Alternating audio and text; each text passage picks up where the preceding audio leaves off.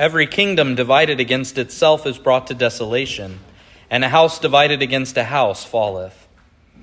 May the words of my mouth and the meditations of our hearts be always acceptable in thy sight, O Lord, our strength and our Redeemer. Amen. The road to hell is paved with good intentions. It's a saying I've been thinking a lot about recently. And as I was sitting with the readings this week, it sort of came to the fore. And as I was thinking about this, I, was, I thought of a character from literature, uh, the character of Boromir from J.R.R. Tolkien's Lord of the Rings. Boromir is a tragic figure in the story. He's one of the heroes who was recruited to help destroy the evil ring of power. And he sees the ring's power and gets sort of seduced by it. He, he thinks that he can wield this evil thing for good. He is, of course, unsuccessful in this. The ring corrupts what's good, not vice versa. In this way, Boromir illustrates a tendency in each of us to make our own version of the Faustian bargain, to try and justify our coexistence with evil so that we can accomplish some sort of abstract good. The scriptures, however, are clear that such an approach doesn't work. Walk as children of the light. Have no fellowship with the unfruitful works of darkness, but rather reprove them. The point today is that time's up on coexisting with the sin and vice in our lives. If our goal is to get through Lent to Easter, from this time of penance to resurrection, then we have to ruthlessly purge sin from our lives. In our Old Testament reading this morning, Israel is preparing to enter the promised land. This land was already given to Israel. God gave it to Abraham.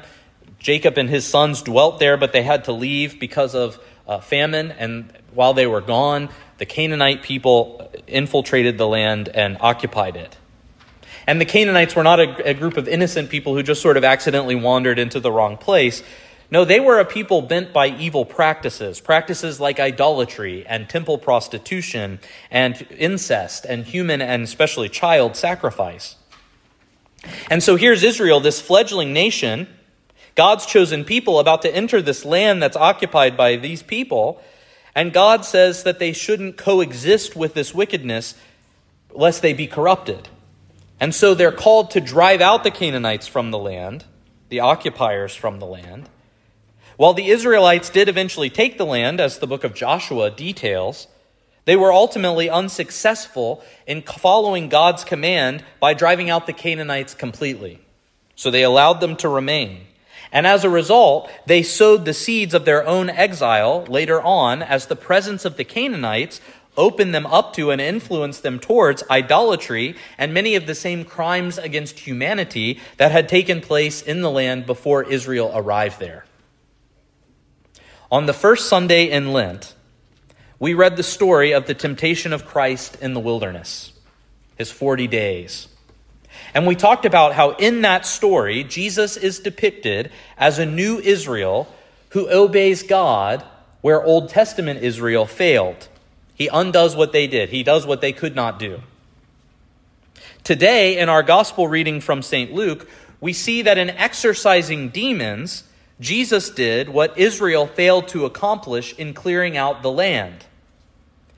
So Jesus performs this exorcism at the beginning of the reading, and really it's not the main point because it's only one half verse that says he does the exorcism.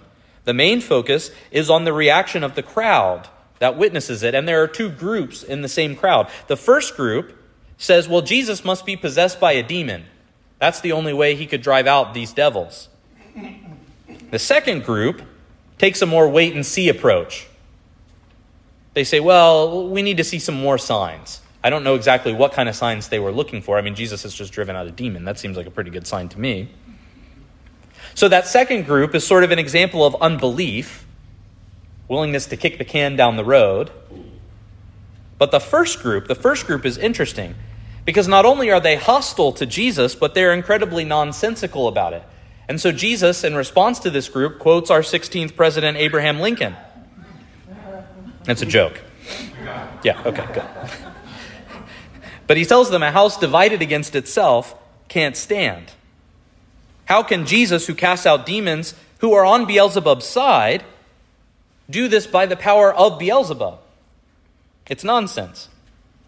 And so Jesus says when he casts out demons, he does it by the hand of God. And when he does it, it's an inbreaking of the kingdom of God. It's driving out the devil, it's driving out these demonic oppressors, and it's delivering souls. The kingdom of God is like a mustard seed, and it grows, it unfolds. And so the exorcism acts that Jesus performs are, are little incursions, beachheads into the redeeming mission of Jesus. And he demonstrates this by telling a story the story of a strong man who gets spoiled by a stronger man. The strong man has it good, he's got all his stuff, he's got everything he needs or wants. Well, then a stronger man comes and takes all of his stuff. And it's a little confusing at first. When you first read the passage, you're going, well, who's who in this story? The devil is the first man, the strong man, who gets dispossessed by an even stronger man, Jesus. That's what the act of exorcism is doing. It's freeing the soul. Jesus takes the spoils. And so the devil leaves the person who he possessed. He goes out into the wilderness and realizes life's not so great out there. He wants to go back to the soul that he had. And so he gets seven other demons, and they come back and they see that the, the house has been kept nice, it's been decorated, it's been given good things. And so they want to dwell there. And Jesus says it's worse for the soul that receives those seven demons after the initial exorcism than the one than it was at the beginning. It's a warning for us. Jesus understood what Boromir and the Israelites seemed unable to understand, which is that the spiritual life is a zero sum game. Most of us, of course, aren't literally possessed by demons. If you think you are, talk to Father David. But this doesn't mean that we can't fall into a very similar trap where we convince ourselves that, well, it's okay if I participate in these demonic things in fact, I would argue our Faustian bargains aren't usually so dramatic as Faust or as Boromir's or as someone who's demon possessed. In fact, uh, that might make them more dangerous because we make them every day and we make them in the little things and we barely notice it. St. Paul understood the zero sum principle and applied it in his teachings masterfully. In Ephesians chapter 5, which we read this morning, he provides us one of his vice lists. Maybe you've come across this in St. Paul. All of a sudden, he starts listing off all these bad things. And at first, you read them and you think, well, this is kind of, you know, legalistic, Paul. You're giving me all the list of things I shouldn't do. But actually, the, the vice lists are very interesting and very helpful. And in today's deployment of the vice list, St. Paul shows us that there are two ways that we can follow, and they are mutually exclusive. You can't have one foot in one way and one foot in the other. You're either on one going one direction or the other going the other direction. No compromise. So he lists these triplets of vices, and then he provides an alternative to those triplets. So you can give in to fornication, uncleanness, and covetousness, or you can become a saint. You can participate in filthiness foolish talk, and jesting, which he means vulgar talk there. Or you can use your words to give thanks to God. You can give in to sexual promiscuity, uncleanness, and idolatry, or you can receive an inheritance in that inbreaking of Christ's kingdom. Which way? The first way, the vices, is a partaking in what Paul calls the unfruitful works of darkness. And of course, the list that St. Paul provides there is, of course, by no means exhaustive. We should understand the works of darkness as including anything and everything that fails to imitate Christ. These actions are not only rebellions against God, but they dehumanize others. When we engage in each of those behaviors, we're dehumanizing someone else, and ultimately, even worse, we're dehumanizing ourselves. We're becoming less human. We become less human when we live in the darkness. That's not how we were made to live. And for this reason, the works of darkness, however they attractive they might appear, are less desirous. They're not desirable at all, in fact. even if they might appear so on the surface level. Because darkness is characterized by a lack. Darkness is not a positive thing, darkness is the absence of light.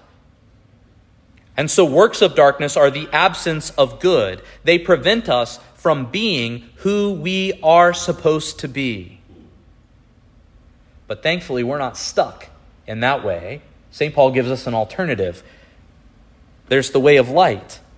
To walk in the light for St. Paul is to imitate Christ. Now, I love the King James translation. I love that we use it. But I do have a bone to pick with it this morning, which is that our reading says we're to be followers of Christ. Yes, that's a good word, but the word in Greek is mimesis, which is to literally to be imitators of Christ. I think it's a much stronger word to imitate, to become like him, to, to incarnate him in our given contexts. When we imitate the light, we're becoming who it is that we were made to be. In treating others as humans, we become more human.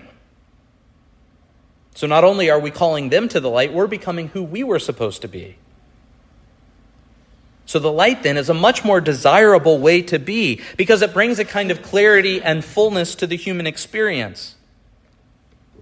And so we are where Joshua and the people of Israel were as they begin to enter the land. Joshua tells the people of Israel, Choose this day whom you will serve. And St. Paul does a similar thing for us. Which path will you go on? That's the choice before us today. We have just a few weeks left of Lent. Hard to believe. How will you spend those few weeks? Because right now is the time to confront those works of darkness in our lives and we have the spiritual tools during this season of Lent. We have them all the time, but we emphasize them during this season of Lent of prayer and fasting and almsgiving. And so, to accomplish our goals, we have to kind of do this twofold movement. On the one hand, we have to till the ground. We have to get rid of the evil. We have to get rid of the, the vices that plague us. We have to stop doing those things that hurt us and others. On the other, we have to plant we have to take hold of what's good. We have to, to begin to embrace the virtuous. We cannot, cannot, cannot coexist with the evil in here. It can only be fought. It can't be compromised with. It can't be used for some better uh, goal that's in the abstract. It can only be fought. It can only be purged. Because a house divided against itself cannot stand. In the name of the Father, and of the Son, and of the Holy Ghost um,